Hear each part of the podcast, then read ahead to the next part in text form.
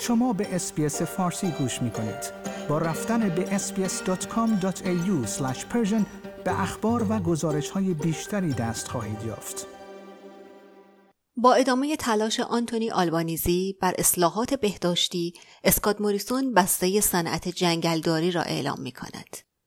در روز چهارم از مبارزات انتخاباتی شش هفته‌ای اسکات موریسون در تازمانیا است و آنتونی آلبانیزی کرسی های در معرض خطر یا حاشیه‌ای در نیو ساوت ولز را هدف قرار داده است.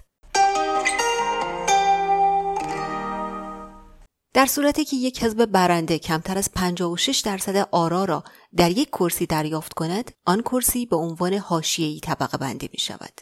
در حالی که اولین هفته رسمی کارزار انتخاباتی به پایان خود نزدیک می شود، نامزدها در روز پنج شنبه در آستانه آتشبس مبارزات انتخاباتی قبل از روز جمعه و عید پاک سخت در حال تلاش هستند. نخست وزیر اسکات ماریسون روز خود را با اعلام یک بسته 220 میلیون دلاری برای صنعت جنگلداری در تاسمانی آغاز خواهد کرد. آقای موریسون می‌گوید که دولت او هرگز جنگلداری بومی را تعطیل نخواهد کرد و با دولت‌های ایالتی برای ایجاد مناطق دائمی تولید چوب همکاری خواهد کرد. او گفت فشارهای وارد بر صنعت ساختمان و وضعیت نامشخص تجارت بین الملل به وضوح نشان داده است که تکیه بر محصولات چوبی محلی و مهارت‌های محلی اموری حیاتی هستند.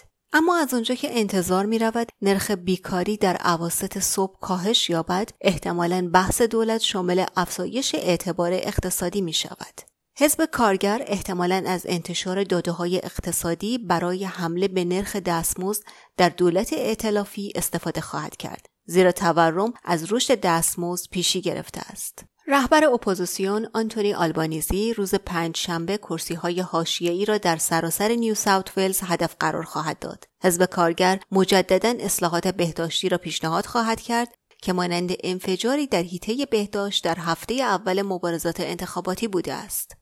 در همین حال سبزها در منطقه ایلاوارای نیو ساوت ولز حضور خواهند داشت تا برنامه ای را برای سرمایه گذاری 500 میلیون دلاری در فولاد سبز اعلام کنند تا موجب فاصله گرفتن استرالیایی ها از استفاده از زغال سنگ و گاز شود.